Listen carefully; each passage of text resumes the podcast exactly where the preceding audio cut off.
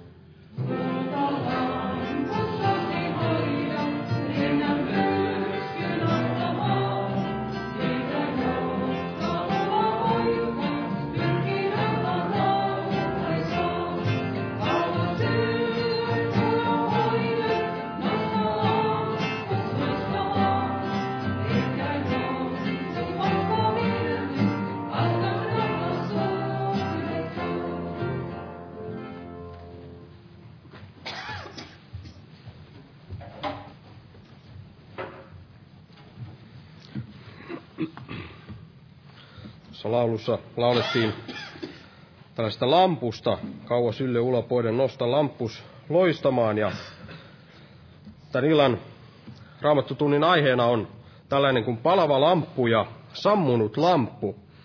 Ja aloitetaan täältä sananlaskuista 13 ja jakeesta 9. Sanalaskut 13 ja, ja 9, niin tässä sanotaan näin, että Vanhurskasten valo loistaa iloisesti, mutta jumalattomien lamppu sammuu. Eli vanhurskasten valo loistaa iloisesti, mutta jumalattomien lamppu sammuu. Ja lienee sanomatta, sanomattakin selvää, että, että tässä ei puhuta mistään tällaisesta fyysisestä lampusta, että jos uskovalla näin vanhurskaalla on lamppu, niin, niin se loistaa, mutta jumalattomilla sitten nämä tällaiset fyysiset lamput sammuisivat. Tässä ei puhuta siitä, vaan, vaan tällaisessa hengellisessä, tai tämä on tällainen hengellinen, hengellinen esikuva, tai tällainen, ku, niin, tällainen kuva, kuvaus tämä, tämä lamppu, eli yksi tällainen taivaallinen totuus, mitä täällä raamatussa on paljon tällaisia taivaallisia totuuksia, joita Jumalan sana puhuu tällaisten esikuvien kautta, ja, ja en, en lähde avaamaan tätä, tätä lamppua lamppua kauheasti, kun veli tulee tässä varmasti avaa meille, meille sitä enemmän, mutta, mutta sen verran sanon, että kun puhutaan tällaista esikuvista, niin, niin kun ajatellaan sitten näitä esimerkiksi tällaista lamppua, niin, niin siitä voi oppia, oppia hyvinkin paljon, kun niitä, sitä lamppua ajattelee ja vertaa siihen, sitä tähän, tähän tällaiseen hengelliseen lamppuun, mikä sitten, minkä esikuvana tämä on. Ja varmasti tässä kun Jumalan sana puhuu lampusta, niin, niin en, enemmän tulisi näin ajatella sellaista, sellaista vanhaa öljylamppua, mitä näinä raamatun aikoina näin käytettiin, eikä niinkään paljon tällaista sähkölamppua, mitä meillä on tänä päivänä, mutta kuitenkin varmasti monta tällaista, tällaista yhtäläisyyttä löytyy myös tällaisesta sähkölampusta tämän tällaisen hengellisen lampun kanssa, ja, Ja esimerkiksi nämä lamputhan toimivat, toimivat sähköllä, ja jos, jos siinä ei ole sitten sähköä ollenkaan tässä lampussa, tai sitten jotkut johtimet ovat siinä epäkunnossa niin, ettei se sähkö pääse sinne, sinne tulemaan sinne lampuun, niin, niin silloinhan se, sam, se lamppu ei ole, ei, ei, ei, ei loista, vaan, vaan se on sammunut.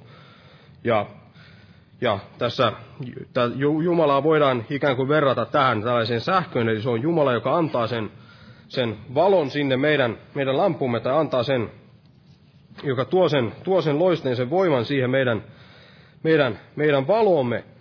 Ja niin kuin tässä sanottiin tässä jakeessa, mikä luettiin, niin sanottiin, että jumalattomien lamppu sammuu. Niin jos on ihminen, joka, joka ei, ei tahdo näin Jumalasta tietää, eikä elää siinä Jumalan, Jumalan yhteydessä, niin käy samalla tavalla kuin tällaiselle lampulle, joka, joka ei, ei tahdo sitten olla yhteydessä tähän, tähän sähköön, ja silloin se, se sammuu. Mutta en puhu tästä tämän enempää. Harri veli tulee kohta tästä, tästä puhumaan, mutta nousta nyt ylös ja pyydetään siunausta tähän tilaisuuteen. Kiitos elävä Jumala jälleen tästä harmonillasta, Herra, ja tästä armon hetkestä ja sinun armostasi, että, että saamme näin tulla tänne kokoontua ja, ja kuulla sinun sanasi, Herra. Ja kiitos todella, että tänäkin iltana näin avaat meille sanasi ja avaat meidän sydämet näin vastaanottamaan sinun sanasi, Herra. Ja kasvatat meitä ja rakennat meitä näin sinun sanasi kautta, Herra. Ja kiitos todella, että, että saamme näin olla, olla näin uskovien yhteydessä täällä ja sinä olet täällä meidän keskellämme, Herra. Ja sinä todella veli, joka tulee puhumaan tästä aiheesta ja Voitele hänet, Herra, pyhällä hengelläsi, Herra, ja kiitos todella, että jäät siunaamaan tämän, tämän kokouksen Jeesuksen Kristuksen nimessä. Aamen. Istukaa, olkaa hyvä. Eli tänään on tämä raamattu tunti ja sitten huomenna, huomenna on päivä, päivärukouspiiri ja, ja samoin perjantaina, mutta perjantaina ei ole tätä raamatun opetusta, vaan pelkästään rukouspiiri silloin kello 12. 12, eli molempina päivinä kello 12 nämä päivärukouspiirit. Ja huomenna on myös evankeliointi-ilta ja, ja sitten meillä on myös perjantaina tämä rukouskokous kello 19 ja sitten lauantaina ja sunnuntaina, on tuttuun tapaan nämä herätyskokoukset kello, kello 18. Eli muistetaan näitä rukouksessa ja tervetuloa näihin, näihin kaikkiin kokouksiin. Ja jos otetaan nyt tällainen laulu kuin 132, 132 ja laulun aikana kannetaan myös vapaaehtoinen uhrilahja Herran työn hyväksi. Jumala siunatko jokaista uhrinantajaa.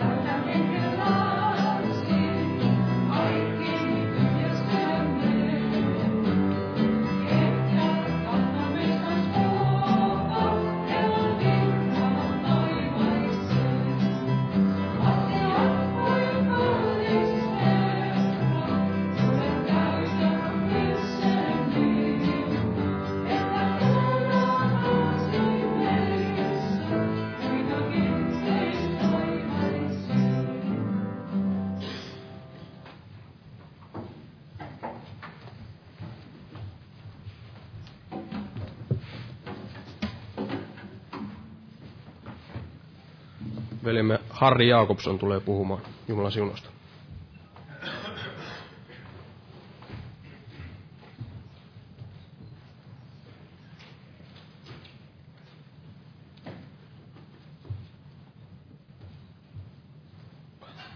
Rauhaa kaikille.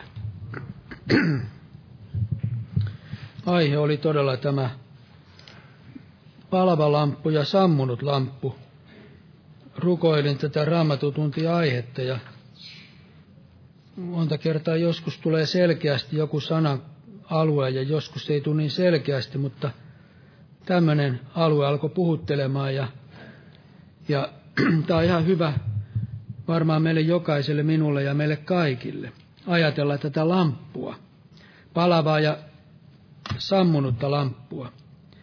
Ja Jeesus puhui tulemuksestaan raamatussa. Ja kun hän puhui tulemuksestaan, niin hän sanoi, että olkoon teidän kupeenne vyötetyt ja lamppunne palamassa. Eli Jeesus antoi tällaisen kehotuksen, että olkoon teidän lamppunne palamassa. Ja se varmaan tarkoittaa sitä, että me voimme itse vaikuttaa siihen, että palaako meidän lamppumme vai eikö. Eli Jeesuksen tahto on, että meidän lampumme palaisi.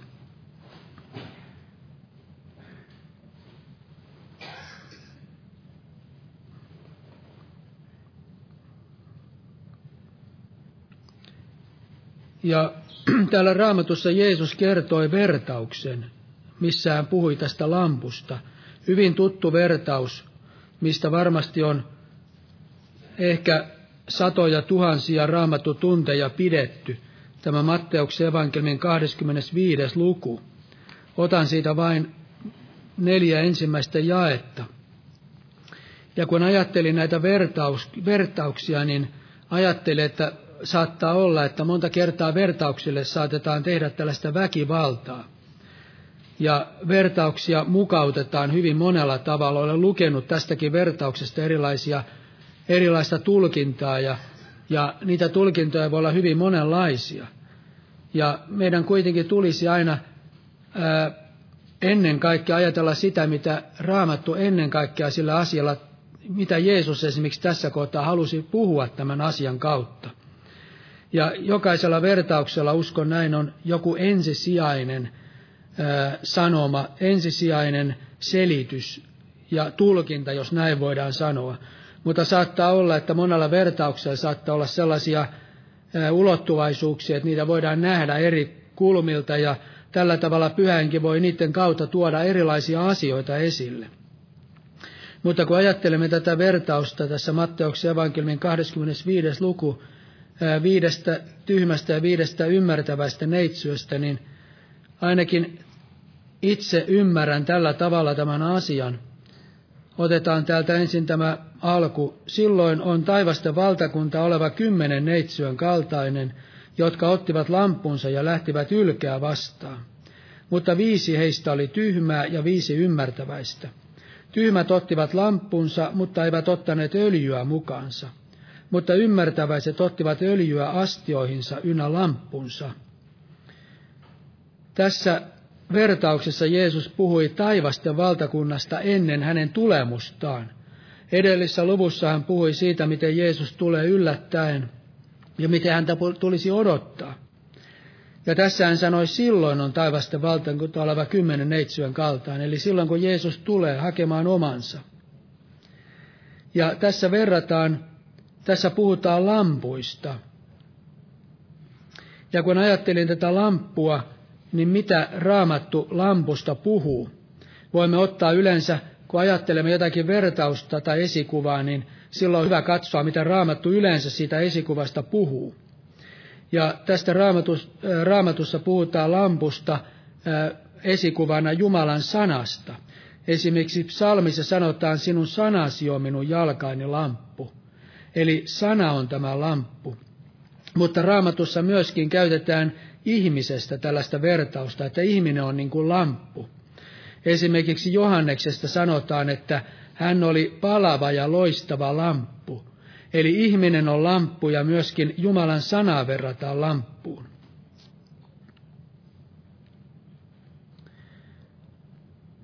Ja kun ajattelin tätä lampua, niin mulle itselle tuli tämmöinen mielikuva tai kuva, että tämä lamppu tässä vertauksessa ennen kaikkea tuli tämmöinen mielikuva, että, kuva, että se on ennen kaikkea se meidän tunnustuksemme, meidän todistuksemme Jeesuksesta.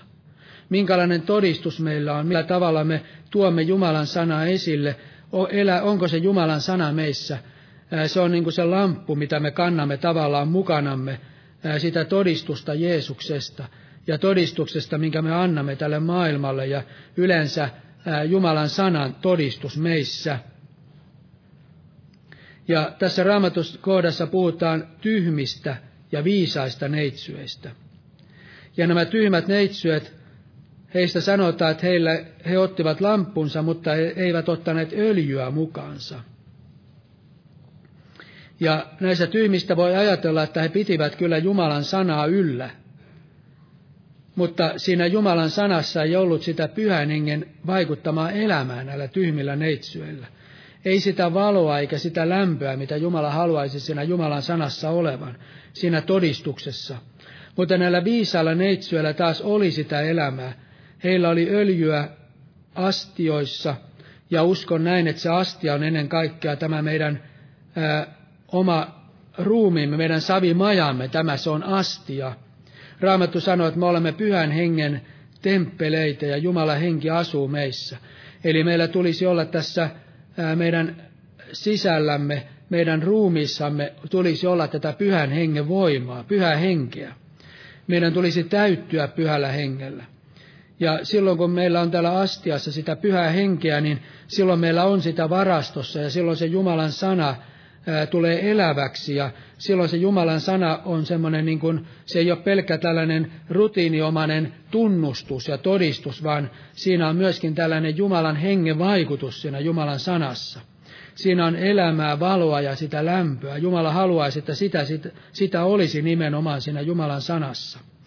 Ja kun me tätä vertausta ajattelemme, kun olemme varmaan monet monta kertaa tämän lukeneet, niin tiedämme, että että tässä vertauksessa tai näiden tyhmien neitsyöiden lamput sammuivat, mutta viisaat saivat lampuma, lampunsa syttymään uudestaan ja, ja heidän lampunsa paloivat.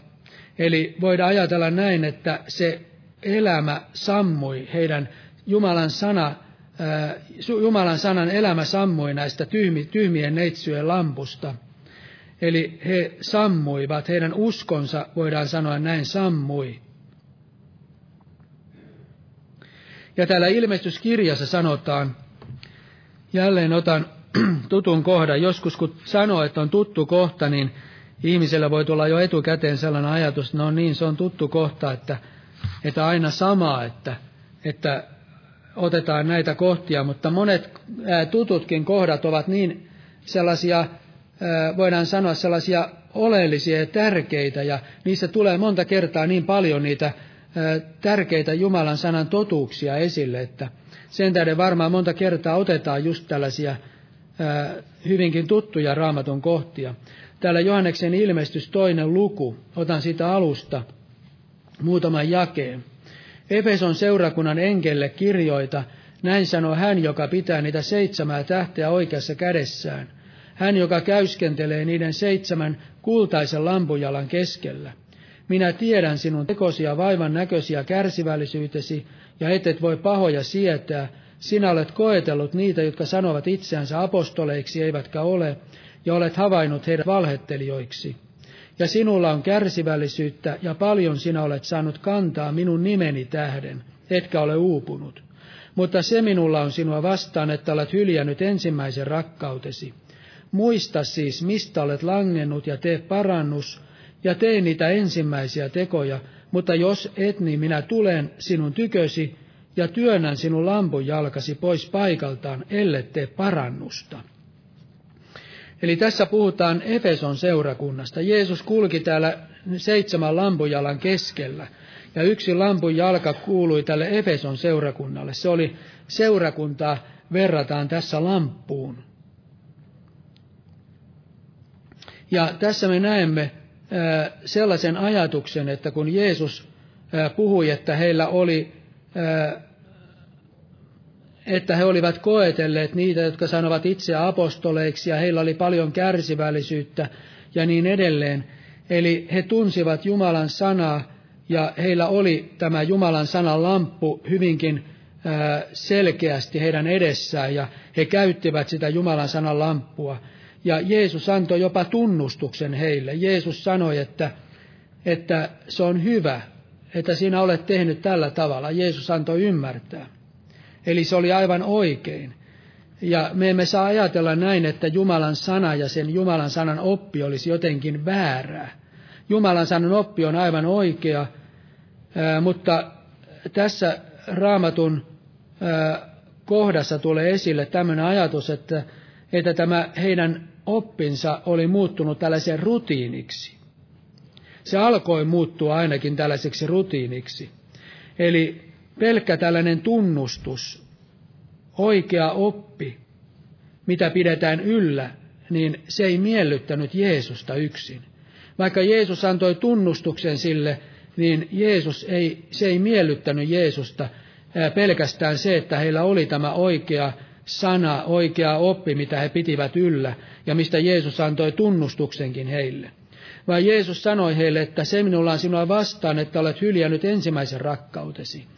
Eli se pyhä henki, jonka kautta Jumalan rakkaus vuodatetaan meidän sydämiin, ja se suhde Jeesukseen, mikä tuli pyhäningen kautta, niin kuin me hyllä, tavallaan pyhäningen kautta me olemme yhteydessä Jeesuksen kanssa ja Jumalan sana ja pyhäningen kautta, ja pyhäningen kautta ja Jumalan sanan kautta me saamme sitä rakkautta ja, ja, ja meillä on sen kautta, niin kuin pyhäningen kautta tällainen elävä yhteys Jeesukseen. Se on aivan niin kuin tällainen elämän voima, mikä virtaa siihen viinipuun oksaan, niin kuin Jeesus käytti tätä viinipuun vertausta. Niin tämä oli, tässä oli ongelmia tässä seurakunnassa.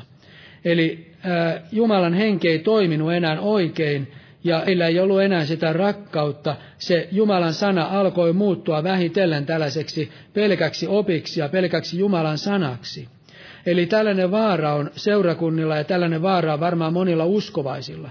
Ja jos ajattelemme esimerkiksi monia menneitä seurakuntia, en osaa arvostella, koska en tunne niin näitä seurakuntia, mutta ajattelemme pelastusarmeijaa, en, en ole tutustunut kovin hyvin siihen, mutta mitä olen muistanut pelastusarmeijasta, kuullut siitä ja ehkä lukenutkin, että pelastusarmeija kun lähti liikkeelle, kun tämä perustettiin, niin, niin siinä oli todellinen tuska sieluista ja todellinen Jumalan hengen vaikutus ja, ja siinä oli varmasti just sitä oikeata Jumalan vaikutusta.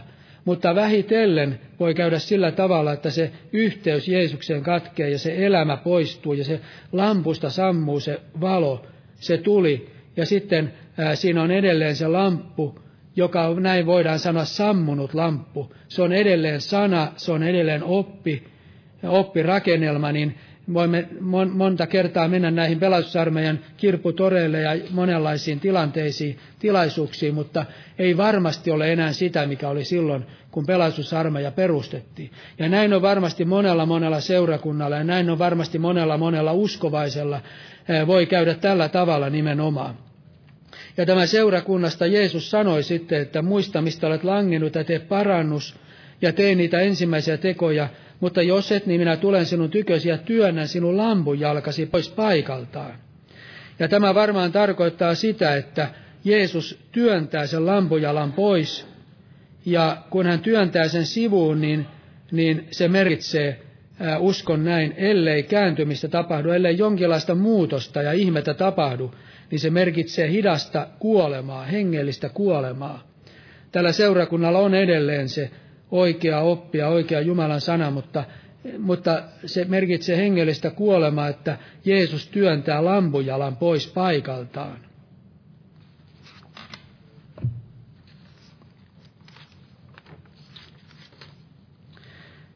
Ja kun ajattelemme pyhää henkeä, niin pyhä henki on tietyllä tavalla tällainen polttoaine uskovan elämässä. Ja myöskin Jumalan sana, evankeliumi ja Jeesus on Jumalan voima, niin kuin Raamattu sanoi, että evankeliumi on Jumalan voima. Ja tämä evankeliumi ja Jumalan sana ja pyhä henki ovat aina yhdessä. he toimivat aina yhdessä.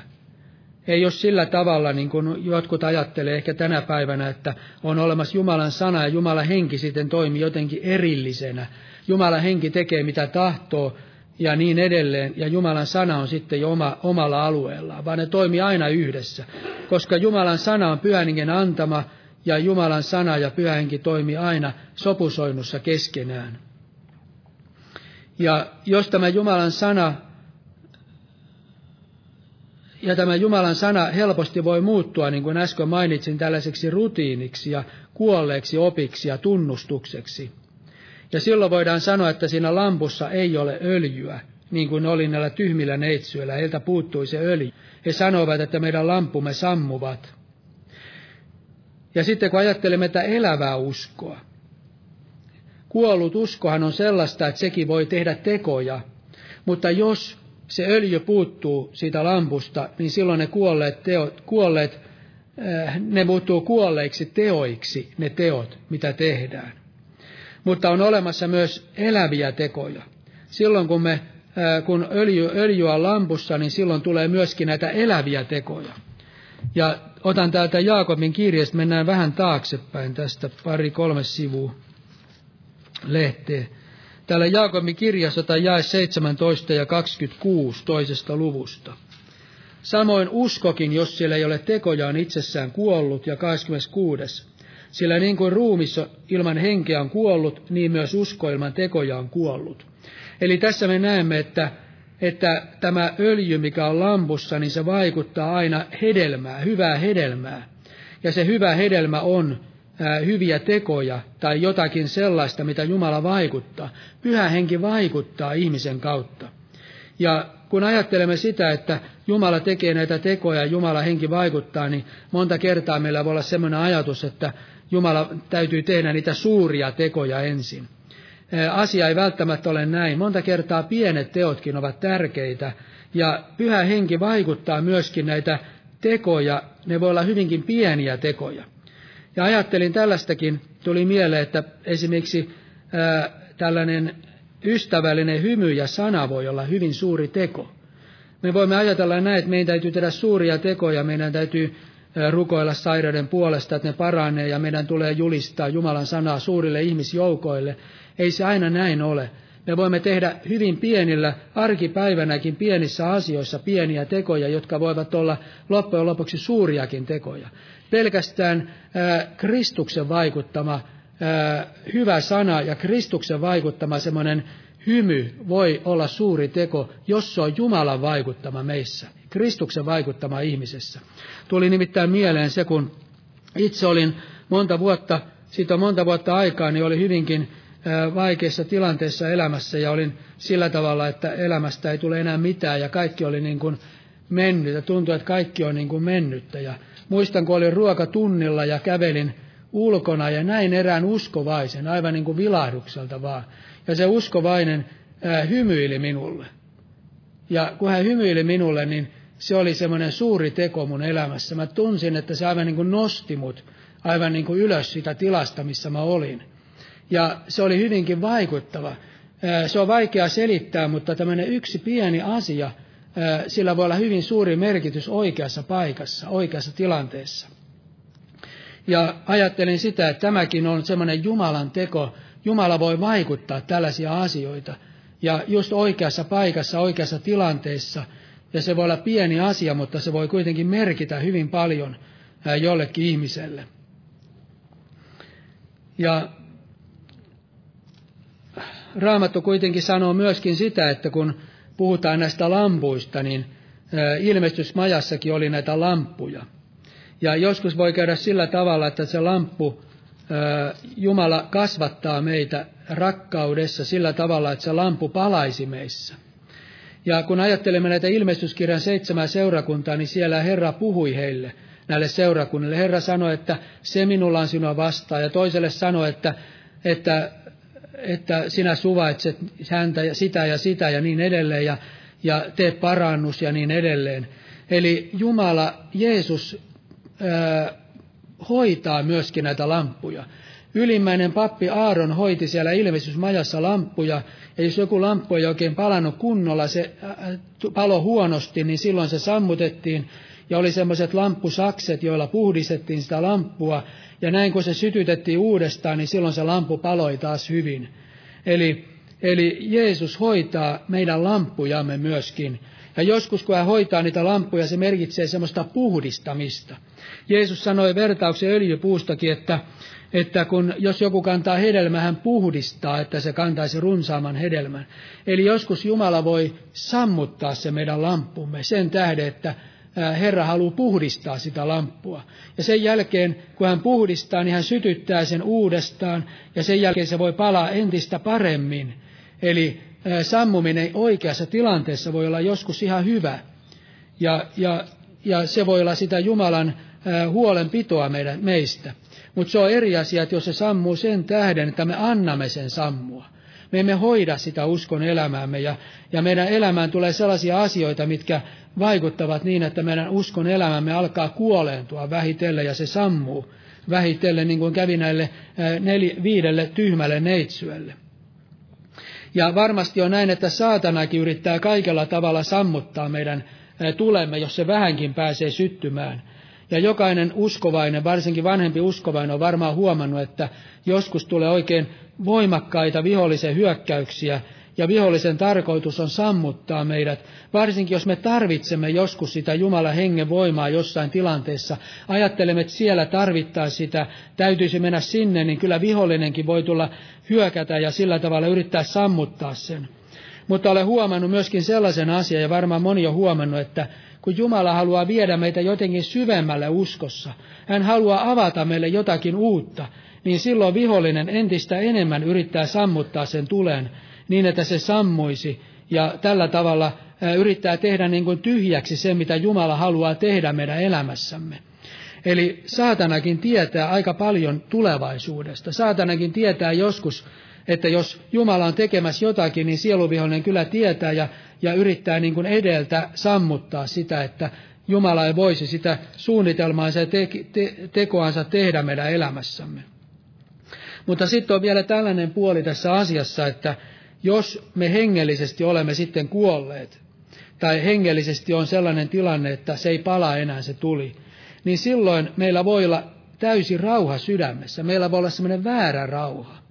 Ja on olemassa varmaan sellaisia uskovaisia, jotka ovat kylmentyneet uskossa, he ovat menneet niin kuin väärään suuntaan ja, ja heissä ei ole enää sitä oikeata Jumalan hengen vaikutusta ja Jumalan hengen tulta, niin he saattavat sanoa, että on täysi rauha ja kaikki on hyviä, ei ole oikein kiusauksia tai niin edelleen. Saattaa olla, että näin on.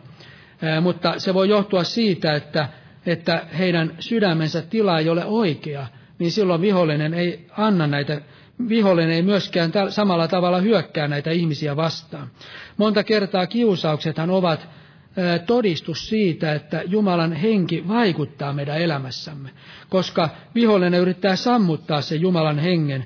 Ja yleensä monenlaiset ahdistukset ja kiusaukset ovat merkki siitä, että vihollinen hyökkää sen tähden, että hän haluaa sammuttaa se, mitä Jumala haluaa meissä sytyttää tai minkä Jumala on jo sytyttänyt.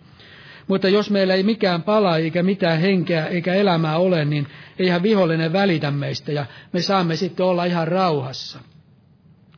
Mutta sitten tulee vielä tämmöinen ajatus.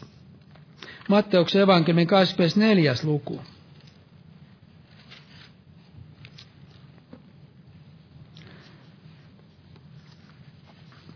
Ja otan tästä jakeesta neljä ja viisi. Silloin Jeesus vastasi ja sanoi heille, katsokaa, ettei kukaan teitä eksytä, sillä monta tulee minun nimessäni sanoen, minä olen Kristus ja eksyttävät monta. Ja vielä 23. tai 24. jae. Sillä vääriä Kristuksia, vääriä profeettoja tulee ja he tekevät suuria tunnustekoja ihmeitä, niin että eksyttävät, jos mahdollista valitutkin. Eli tässä tässä me näemme, näissä raamatun jakeissa tulee sellainen ajatus esille, että, että on olemassa myös väärää tulta. Ja on olemassa myös, kun ajattelemme, että tämä lamppu on Jumalan sana, niin on olemassa myös tällaista väärennettyjä lamppuja, mitkä eivät ole niitä oikeita Jumalan lamppuja, vaan ne ovat sellaisia väärennettyjä lamppuja, ja niissä väärennetyissä lampuissa on väärä tuli. Uskon näin, että Jumala henki ei koskaan ole oike, minkään väärän lampun päällä. Hän ei koskaan mene mihinkään mukaan sellaiseen, mikä on väärää, mikä on vastoin hänen sanansa. Eli siinä täytyy olla myöskin väärä tuli, jos on myöskin tällainen väärä lamppu. Totta kai me voimme erehtyä jossakin ja me voi, me, me, me, meillä voi olla vajavaisuuksia jossain sanan tuntemisessa ja ymmärtämisessä pienissä asioissa, mutta jos ajatellaan tämmöisiä vähänkään suurempia asioita, niin varmaan näin on, että, että on olemassa tällaista, tällaisia vääriä profeettoja, ja heillä on myöskin tämä väärä tuli ja väärä voitelu, mikä heidän päällään on. Niin kuin täällä puhutaan vääristä Kristuksesta, ja se merkitsee väärä voideltu, niin kuin oli näillä Naadabilla ja Apihullakin, oli väärä tuli heidän pannuissaan, näissä suitsutuspannuissaan tai astioissaan. Ja mistä me erotamme sitten, että mikä lamppu on sellainen väärennetty lamppu? Ajattelin tällaisia asioita, mistä me voimme erottaa sen, että ensinnäkin minkälainen että minkälainen se todistus on, minkälainen se lamppu on, minkälainen se sana on siinä. Onko se yhtenevä raamatun opetuksen kanssa? Se on se ensimmäinen ja tärkein kriteeri. Ja toinen on, mikä on hedelmä ja millaista vaikutusta tämä saa aikaan. Kun ajattelemme tällaista opetusta, niin kuin nämä väärät profeetat, tai sitten ajattelemme sellaista voitelua, mikä ei ole Jumalan sananmukaista voitelua ennen kaikkea, niin minkälaista vaikutusta se saa aikaan ja minkälaisen, minkälaista hedelmää se saa aikaan. Ja sitten, että johtaako se ihmisiä Kristuksen tuntemiseen, todelliseen Kristuksen tuntemiseen. Kirkastaako se ristiä, kirkastaako se Kristusta ja ennen kaikkea ristiä. Koska uskon näin, että ennen kaikkea tämmöinen väärä voitelu ja väärä oppi, niin, niin ne yleensä karttavat kaikkea tällaista ristiä ja itselleen kuolemista ja kaikkea tällaista. Eli niistä puuttuu tällaiset asiat. Ja sitten onko siinä veren puhdistus, puhutaanko Jeesuksen verestä, koska Raamattu sanoo näin, että ilman verenvuodatusta ei tapahdu anteeksi antamusta. Ja siellä on hyvin suuri merkitys, koska Jumalan henki toimii aina veren perusteella. Se ei toimi koskaan minkään muun perusteella kuin ainoastaan sen perusteella, että Jeesuksen veri on puhdistanut sen, minkä päällä se Jumala henki on. Eli se toimii veren perusteella. Ja sitten johtaako tämä Jumalan sana parannukseen? Onko se voitelu sellaista, joka johtaa ihmisiä parannukseen, parannukseen synneistä ja parannukseen kaikesta siitä, mikä on vastoin Jumalan sanaa ja Jumalan tahtoa. Eli tällaisia merkkejä tai kriteerejä on, millä me voimme tutkia, onko tämä lamppu semmoinen väärennetty lamppu vai onko se oikea lamppu, onko se sana Jumalan sanan mukaista ja onko se voitelu Jumalan sanan mukaista vai eikö ole. Ja täällä on vakava raamatun kohta, vielä täällä Matteuksen evankeliumin seitsemännessä luvussa. Tässä tulee tämä asia esille, esille myöskin. Matteuksen evankeliumin seitsemäs luku ja jae 21-23. Täällä Jeesus sanoi, ei jokainen, joka sanoo minulle, Herra, Herra, pääse taivasten valtakuntaan, vaan se, joka tekee minun taivaallisen isäni tahdon. Moni sanoo minulle sinä päivänä, Herra, Herra, emmekö me sinun nimesi kautta ennustaneet ja sinun nimesi kautta ajaneet ulos riivaajia ja sinun nimesi kautta tehneet monta voimallista tekoa. Silloin minä lausun heille julki, minä en ole koskaan teitä tuntenut, menkää pois minun tykyäni te laittomuuden tekijät. Eli tässä kerrotaan ihmisistä, jotka eränä päivänä ovat Jeesuksen edessä. Ja he sanovat, emmekö me sinun nimesi kautta tehneet näitä voimallisia tekoja, sinun nimesi kautta tehneet näitä. Mutta Jeesus sanoi, tässä on kaksi asiaa, mitkä huom, mistä tulee esille se, että minkälaisia nämä ihmiset ovat, jotka tässä ovat. Tässä Jeesus sanoi, että joka tekee minun taivaallisen isäni tahdon. Eli me päättelemme tästä, että nämä ihmiset eivät ole tehneet taivaallisen isän tahtoa. Eli on kysymys Jumalan sanasta, Jumalan sanan tekemisestä. Jeesus sanoi, että ei jokainen, joka sanoo minulle, että Herra, Herra, pääse taivasten valtakuntaan, valtakuntaa, vaan joka tekee minun taivaallisen isäni tahdon. Eli on kysymys Jumalan sanasta, että tehdäänkö Jumalan sanan mukaan toimitaanko Jumalan sanan mukaisesti tässä tilanteessa, on, onko toimittu Jumalan sanan mukaisesti. He eivät ole tehneet Jumalan tahtoa omassa elämässään. Ja toinen sitten on tämä hedelmä. Täällä sanotaan, menkää pois minun tykyäni te laittomuuden tekijät. Eli tässä on kysymys synnistä, laittomuudesta, eli tämä hedelmä on ollut huonoa näille ihmisille, jotka ovat tässä, jotka sanovat, emmekö me sinun nimesi kautta tehneet näitä. Eli tässä me näemme, että vaikka tapahtuisikin kaikenlaisia ihmeitä ja vaikka tapahtuisi monenlaisia asioita, niin meidän tulee kaikki kuitenkin tutkia Jumalan sanalla. Meidän tulee tutkia, onko se lamppu Jumalan sanan mukainen, onko se sana Jumalan sanan mukainen, onko se voitelu Jumalan sanan mukaista, yhtyykö Jumalan sana siihen ja, ja onko se onko se juuri sitä, mitä Raamattu opettaa ja minkälaista hedelmää se tuottaa. Eli meidän tulee todella olla näiden asioiden kanssa tänä päivänä varsinkin tarkkoja.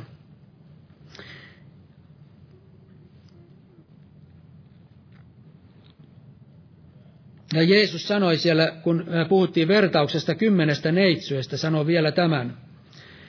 Sanotaan, ne, jotka olivat valmiit, menivät hänen kanssansa häihin ja ovi suljettiin.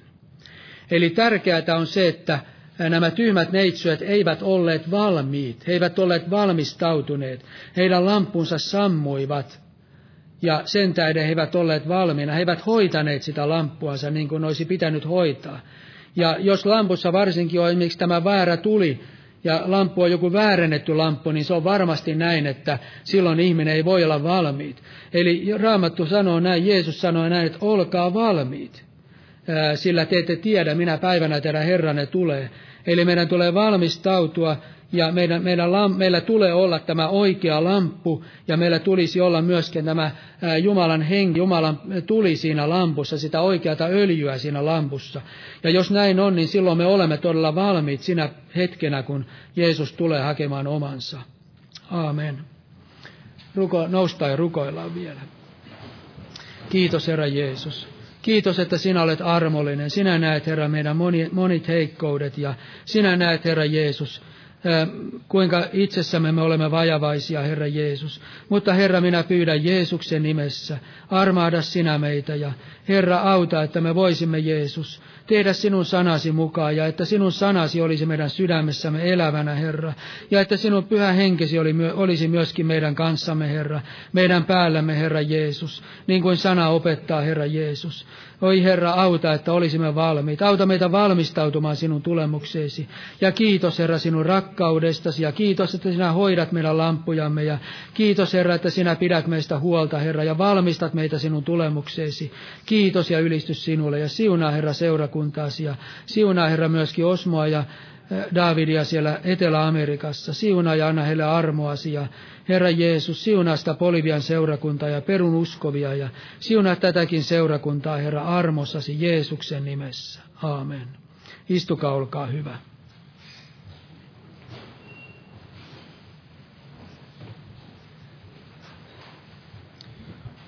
Lauletaan sitten lopuksi tämä laulu täältä vihreästä lauluvihkoista, tämä 599, 599.